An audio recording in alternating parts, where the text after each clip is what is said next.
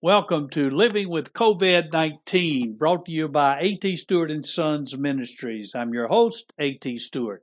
Today we're going to be continuing a series called An Encouraging Word for Discouraging Times.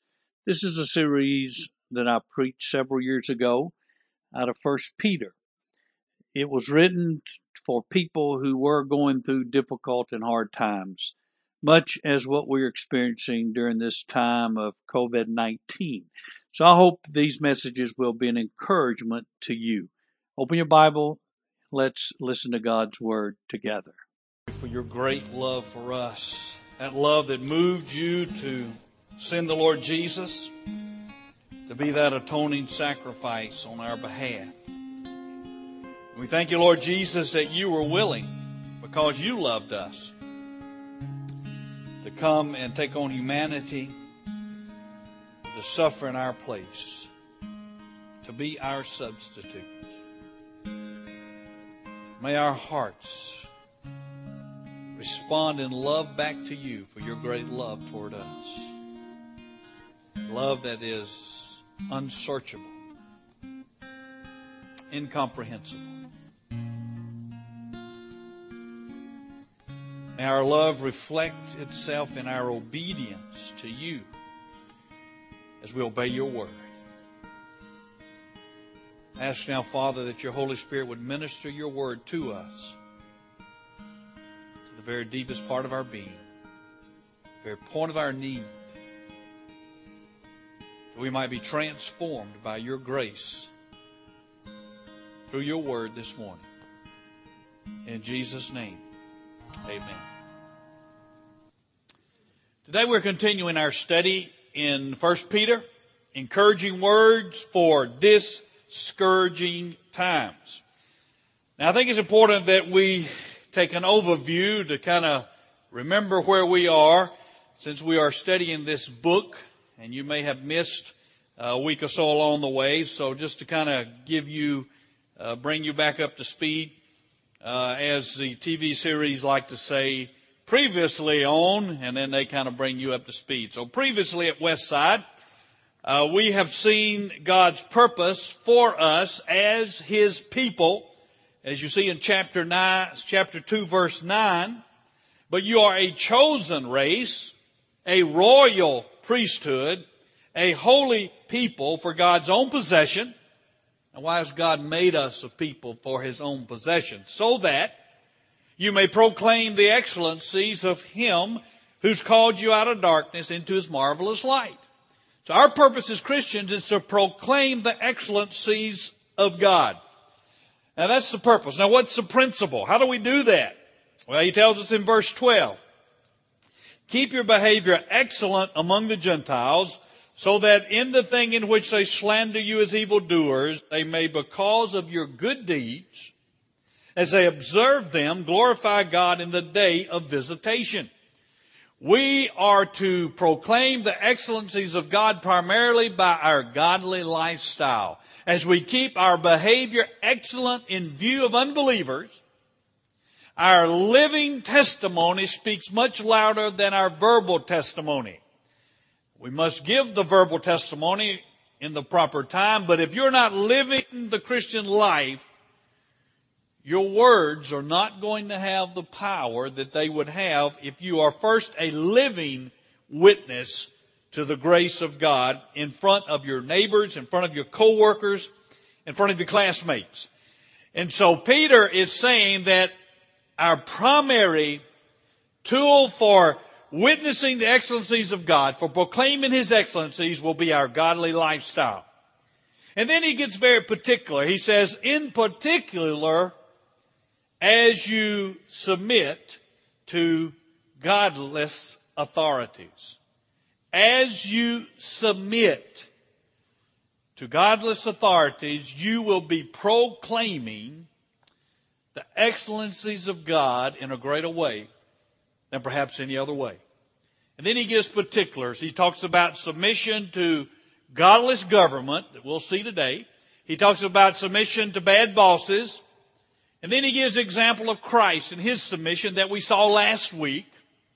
And then he ends up with submission to mean mates. Now last week we saw that Jesus is the key to enabling us to submit to ungodly authorities. Our Lord set the example.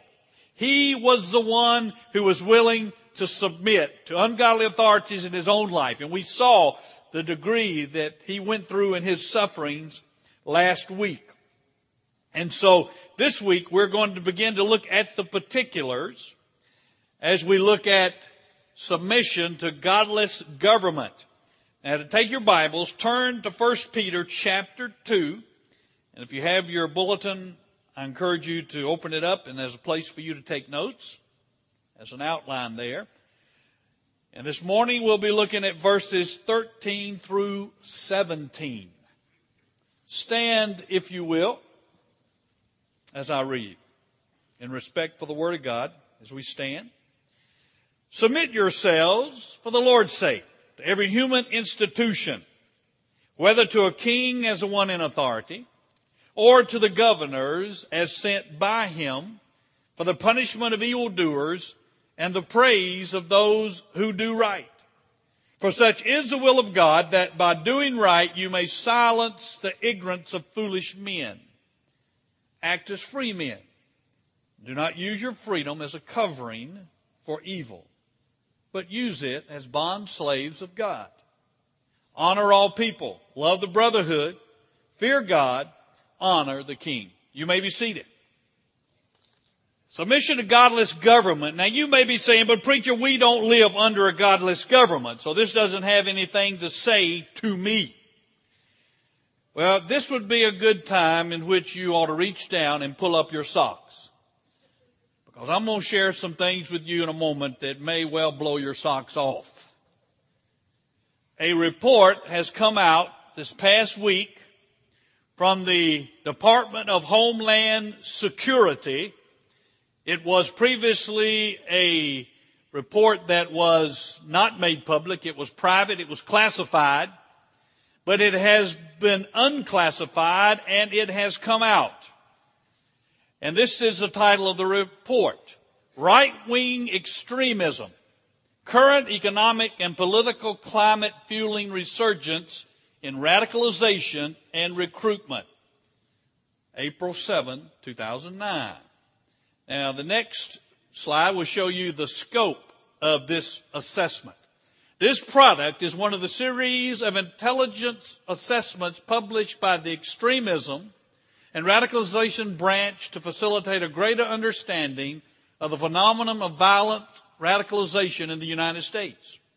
This information is provided to federal, state, local, and tribal counterterrorism and law enforcement officials so they may effectively deter, prevent, preempt, or respond to terrorist attacks against the United States. So far, so good. I mean, we want our government to stop terrorist attacks, right? Of course we do. We want them to be aware of what's going on so they can stop these. Now, this report is particularly concentrating not on terror threats outside of our country, but the terror threats within our country. They're seeking to alert the law enforcement agencies, both federal and local, of the people they need to be on lookout for, the kind of people they need to watch out for that need to be people of interest. Now on page two of this report, there was this footnote.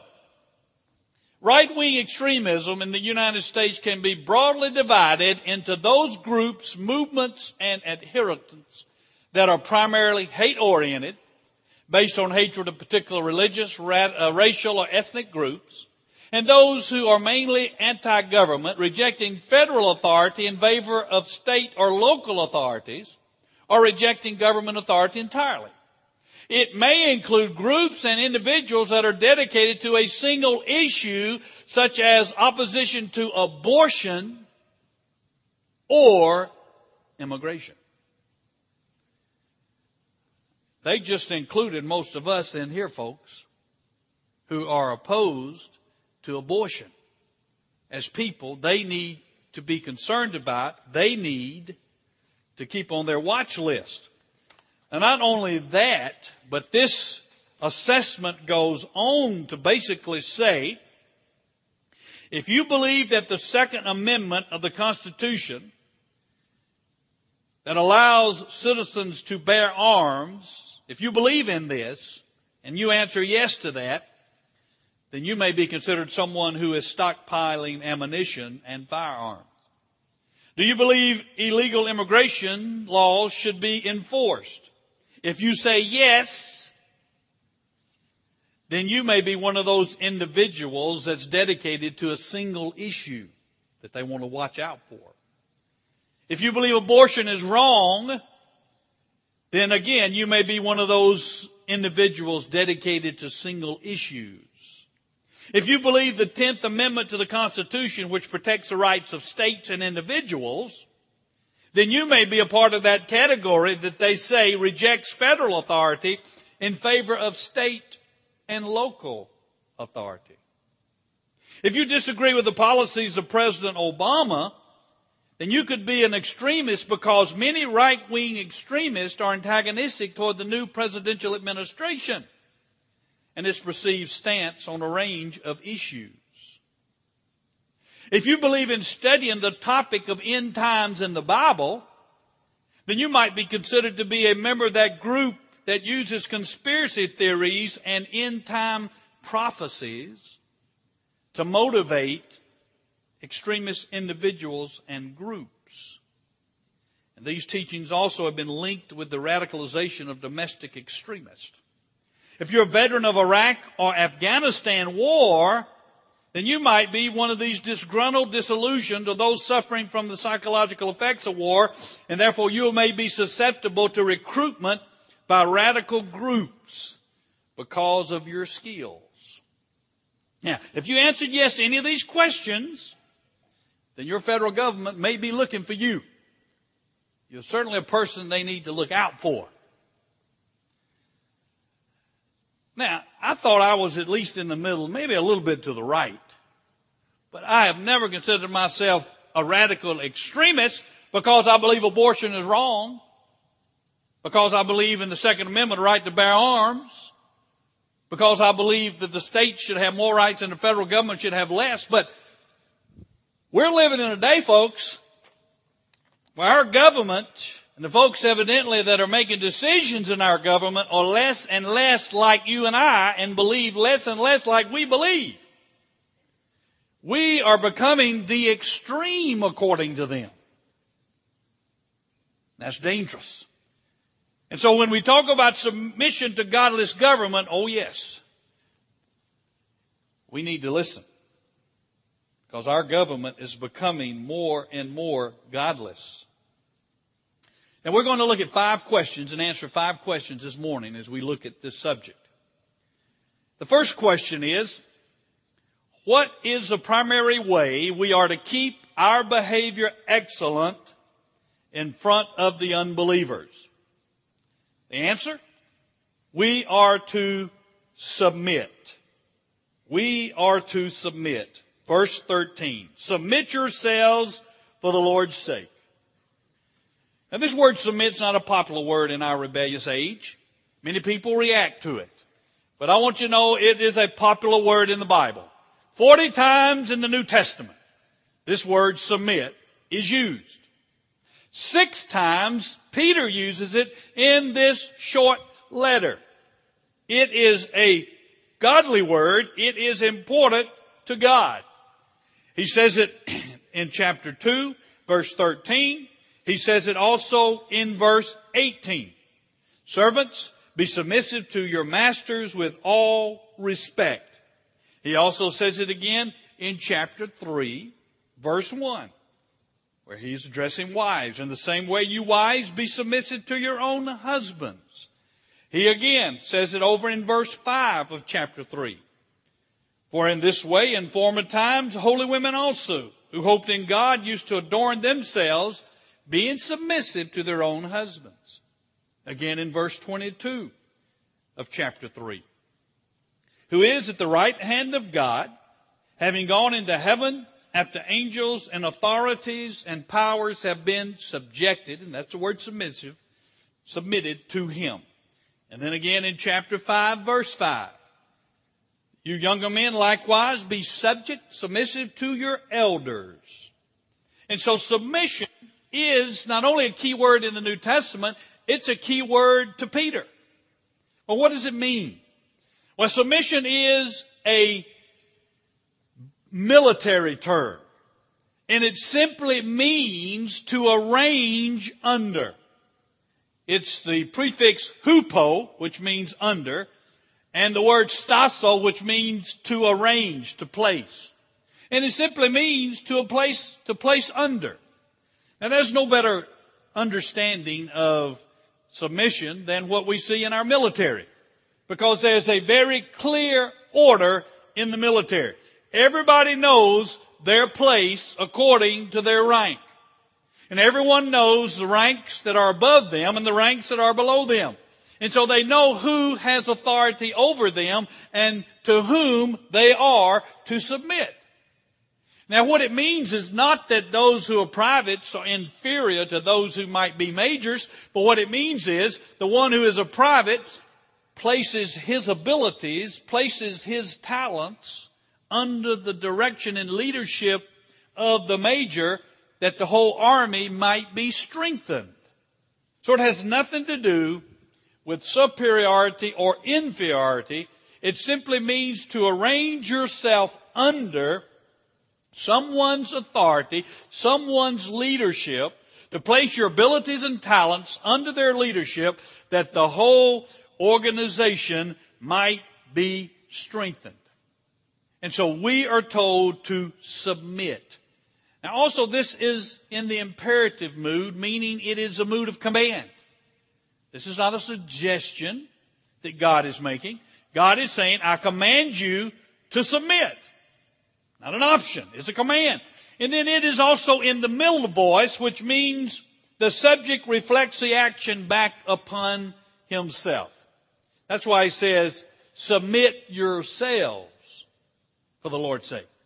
In other words, you're not to be made to submit. You're not to submit under compulsion, but it is something that you are to willingly do. You are to willingly place yourself under proper authority for the Lord's sake. So it is something that we're called to voluntarily do. So as Christians, we're to voluntarily and willingly arrange ourselves under the authorities of the government. Notice the phrase he adds to it. Submit yourselves for the Lord's sake. Now what does he mean by that? Why is it for the Lord's sake? I think there are two things he has in mind. First, it's for the Lord's sake because all authority comes from God. Therefore, if you resist authority, you're resisting God. Because God is the one who placed those authorities there. Now that's what Paul says over in Romans 13 when he writes, every person is to be in subjection, and that's that word submission, to the governing authorities. For there is no authority except from God. And those which exist are established by God. Therefore, whoever resists authority has opposed the ordinance of God, and they who have opposed will receive condemnation upon themselves. Paul says, if the authority is there, it's because God's placed it there. And if you resist that authority, you're resisting God. And you're bringing condemnation upon yourselves. Peter's saying the same thing. Submit yourselves for the Lord's sake because you need to realize that authority is there because God has allowed that authority to be there. To resist it is to resist Him.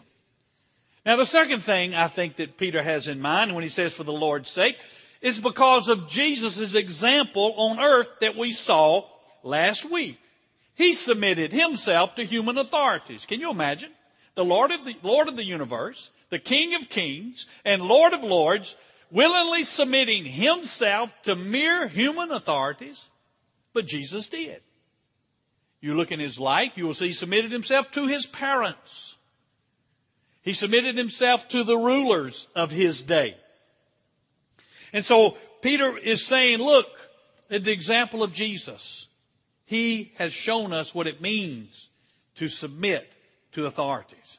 Render to Caesar that which is Caesar's render unto God that which is God's.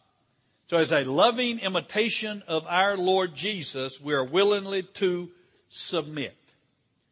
Now I want you to make note of this. Jot this down if you're taking notes. The motive of our submission is not our love for the government or for the leader, but it is our love for God. Your submission to your government, your submission to your president is not because you love your president, but because you love your God. And it's God who has told you to submit. It's God who has allowed that man to be president, that man to be governor, that woman to be governor, and you are to submit because you love God. Now that's very important to remember that and to make that distinction. So basically Peter's saying, I command you by God to willingly place yourselves under the authority of the government because you love God. Now did you realize last week when you sent in that income tax form 1040 and you sent in a check with it that that should have been an expression of your love for God? You pay taxes because you love God, not because you love the government. You obey the speed limit because you love God, not because you're afraid of getting caught and having to pay a fine. You see, our submission to authority is to be because of our love for God. So the answer to the question, what is the primary way we can keep our behavior excellent among unbelievers? Is to submit to authority. Second question. To whom are we to submit? And we've already covered this, but just to make it very clear. To whom are we to submit? Peter tells us, submit yourselves for the Lord's sake to every human institution, whether to the king as the one in authority or to governors sent by him. We are to submit, first of all, to the king as one in authority. Now this was a big pill for those to swallow that Peter was writing to because you know who was king? Nero. And if there ever was a godless ruler, it was Nero. First, he was a homosexual. Secondly, he killed his own mother and many of his nobility. Thirdly, he persecuted Christians and used them as a scapegoat for burning Rome. He tortured Christians horribly, even lit them and used them as torches. He was a maniacal madman. And yet, God says we are to willingly submit to a godless ruler like this? Yes. And then he says to the governors, those who are delegated authorities, those sent by him, the king. Now the purpose of this phrase is to show us that we're also to submit to lesser authorities, to those who have received delegated authority. At this point, I want to say that submission is absolute. Obedience is conditional. Submission is absolute. There's never a time that you should not have a submissive attitude toward your government and toward your government leaders. Never. Always. Submission is absolute. But obedience is conditional. I'm not telling you that you should always obey your government leaders no matter what they say. That is not what God says. There will be times that you may have to be submissively disobedient. Does that sound like an uh, oxymoron to you? Submissively disobedient? Well, you know, you can be submissively disobedient. And most of the time, we're rebelliously disobedient. And that's what you're not to be. Example, look at Peter himself now, who wrote this letter. When Peter and the disciples were talking and preaching in Jerusalem about Jesus after Jesus' ascension into heaven. The religious authorities did not want them preaching Jesus and the resurrection. So they threw Peter and John into jail and said, quit preaching about Jesus. Well, that night an angel came, basically broke him out of jail and said, keep preaching. So the next day they were preaching and the religious leaders came to them and here we pick up our scripture passage in Acts chapter 5. The religious leaders saying, we gave you strict orders not to continue teaching in his name. And yet you filled Jerusalem with your teaching and intend to bring this man's blood upon us.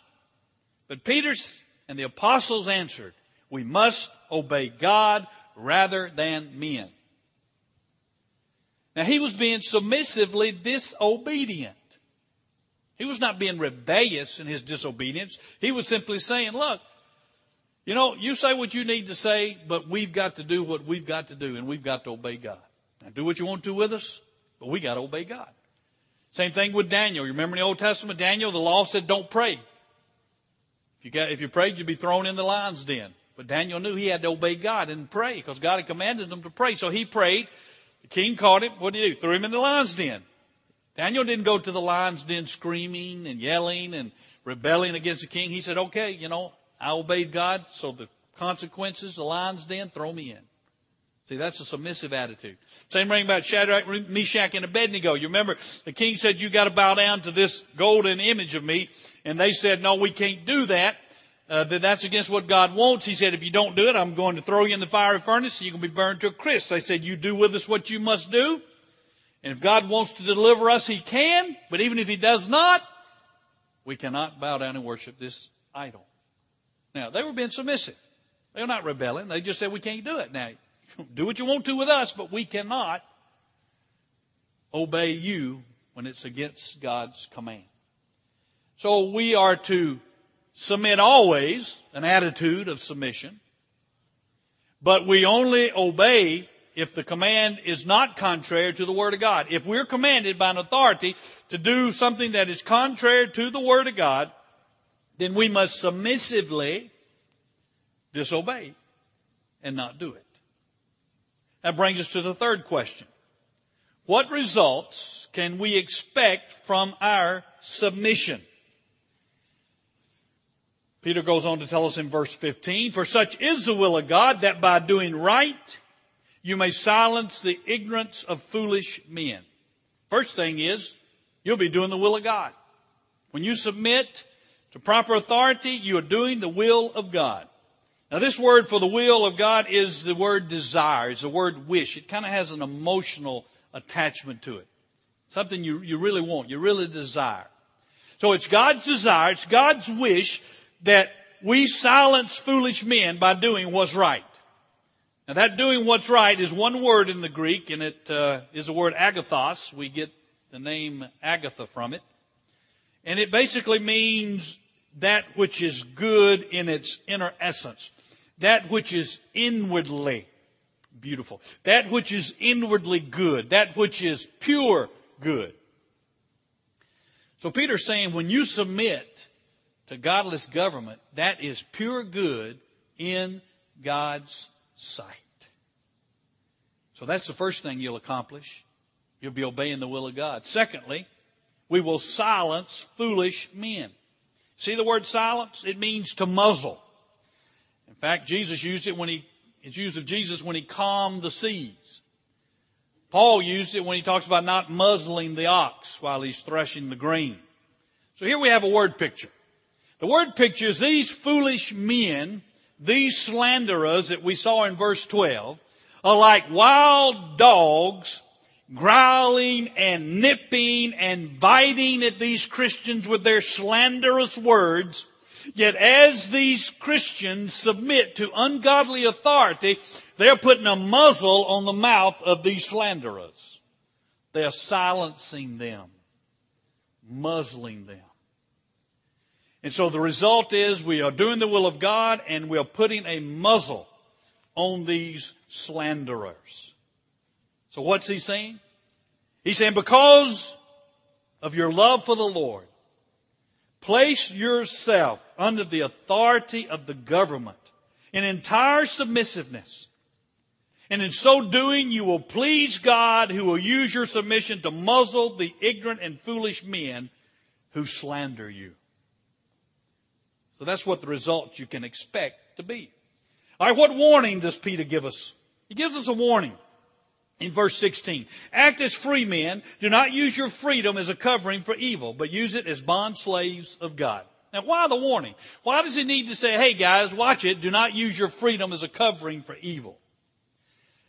Well, he's been talking to these Christians, and what's he been telling them? Man, you're an alien here on earth, right?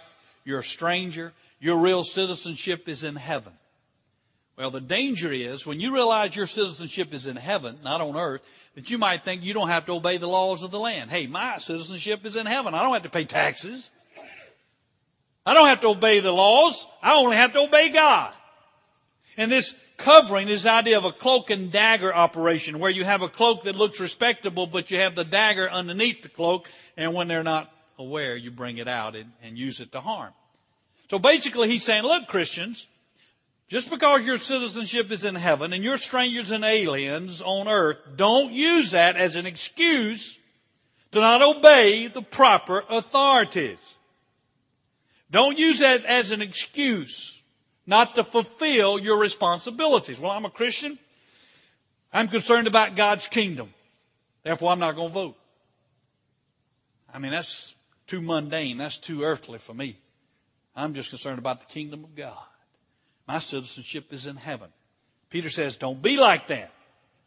Don't have any pretext or pretense for evil, but rather be bond slaves of God. In other words, we are free to serve God. We are to be at liberty to obey the Lord. You see, being free as a Christian is not to live as one wants to live, but it is to live as one ought to live.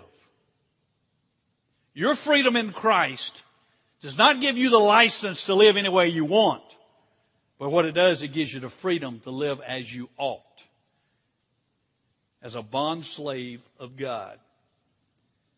And that brings us to the final question.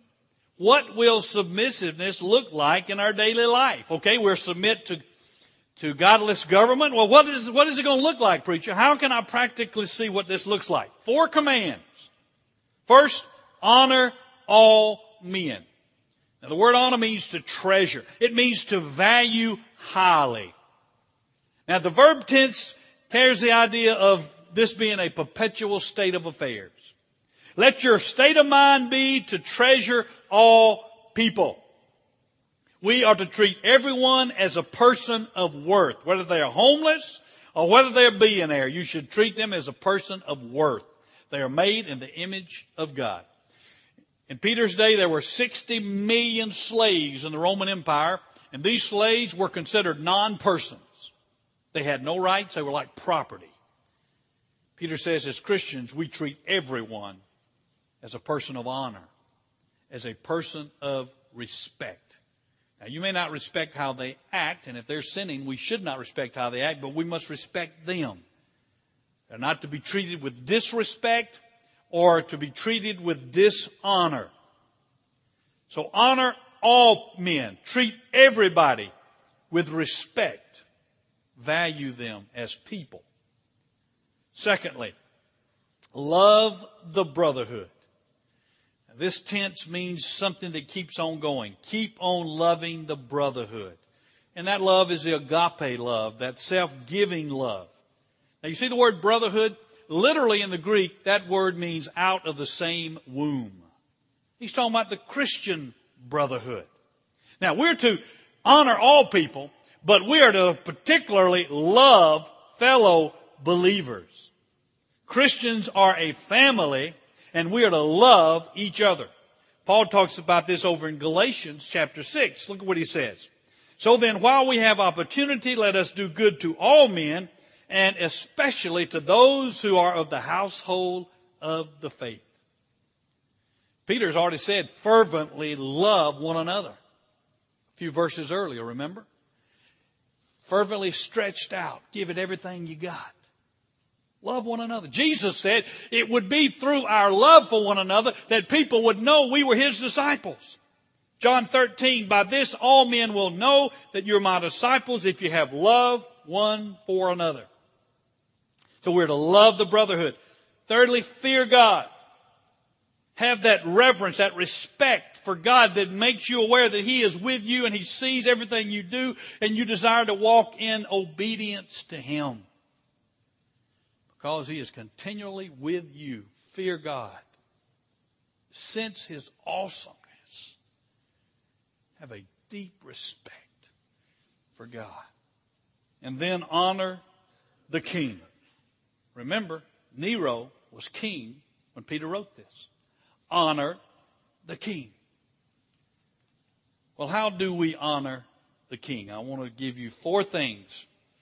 How do we honor the king? How do we honor our governor? How do we honor our president? First, we pray for them.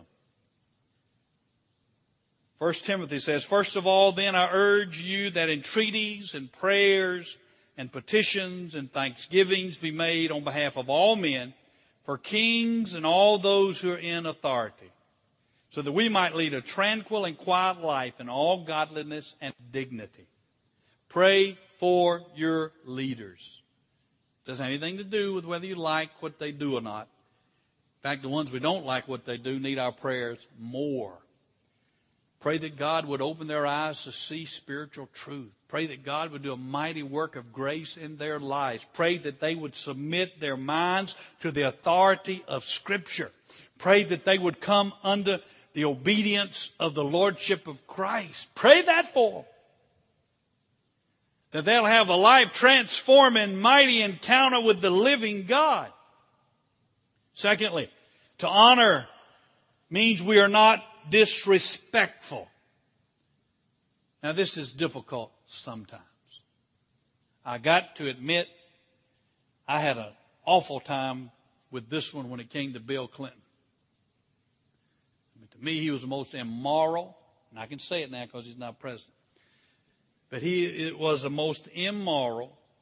While he was president, I didn't say those things out loud because I didn't want to be disrespectful. So we don't want to be disrespectful. We don't want to have name calling. That means I can't say the president is an idiot. Even if I believed it, I shouldn't say it. No name calling. That's being disrespectful. If you want to look at it, what would you not want your children to do toward you? Well, you wouldn't want them calling you names.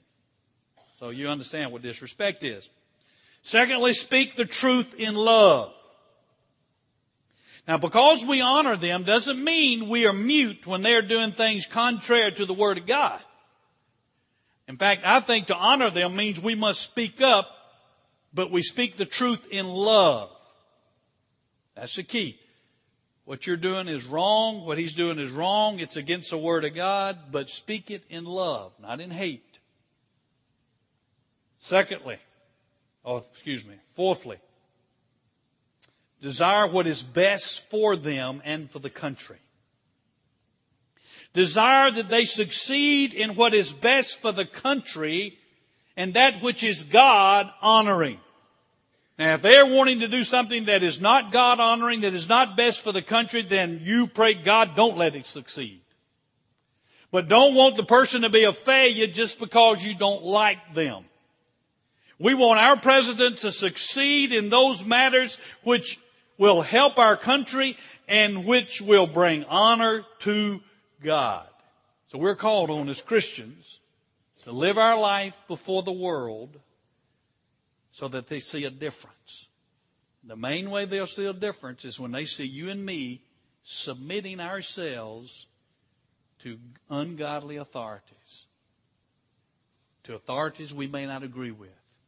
But when they see an attitude of submission, and we submit because we love God, not because we love the leader or the, or the government, then this will proclaim the excellencies of God. And we'll be doing the will of God, and we will muzzle their slanderous words against us. They won't be able to find something that they can put on you and make it stick. Let's pray. Lord Jesus, enable us to submit as you submitted, even to those leaders and authorities that we don't agree with. May we do so because we love you and because it honors you and it glorifies you. In Jesus' name, amen. I want to give you an opportunity this morning to respond as the Holy Spirit has dealt with you. If you need to come and pray, I want to encourage you to do so. Maybe you've not been respectful and honoring of authorities in your life, government authorities. You need to confess that before God. Maybe you need to come talk to me about your spiritual condition. You've never come to that place that you surrendered to Jesus as Lord and Savior, you step out? I'd love to talk with you.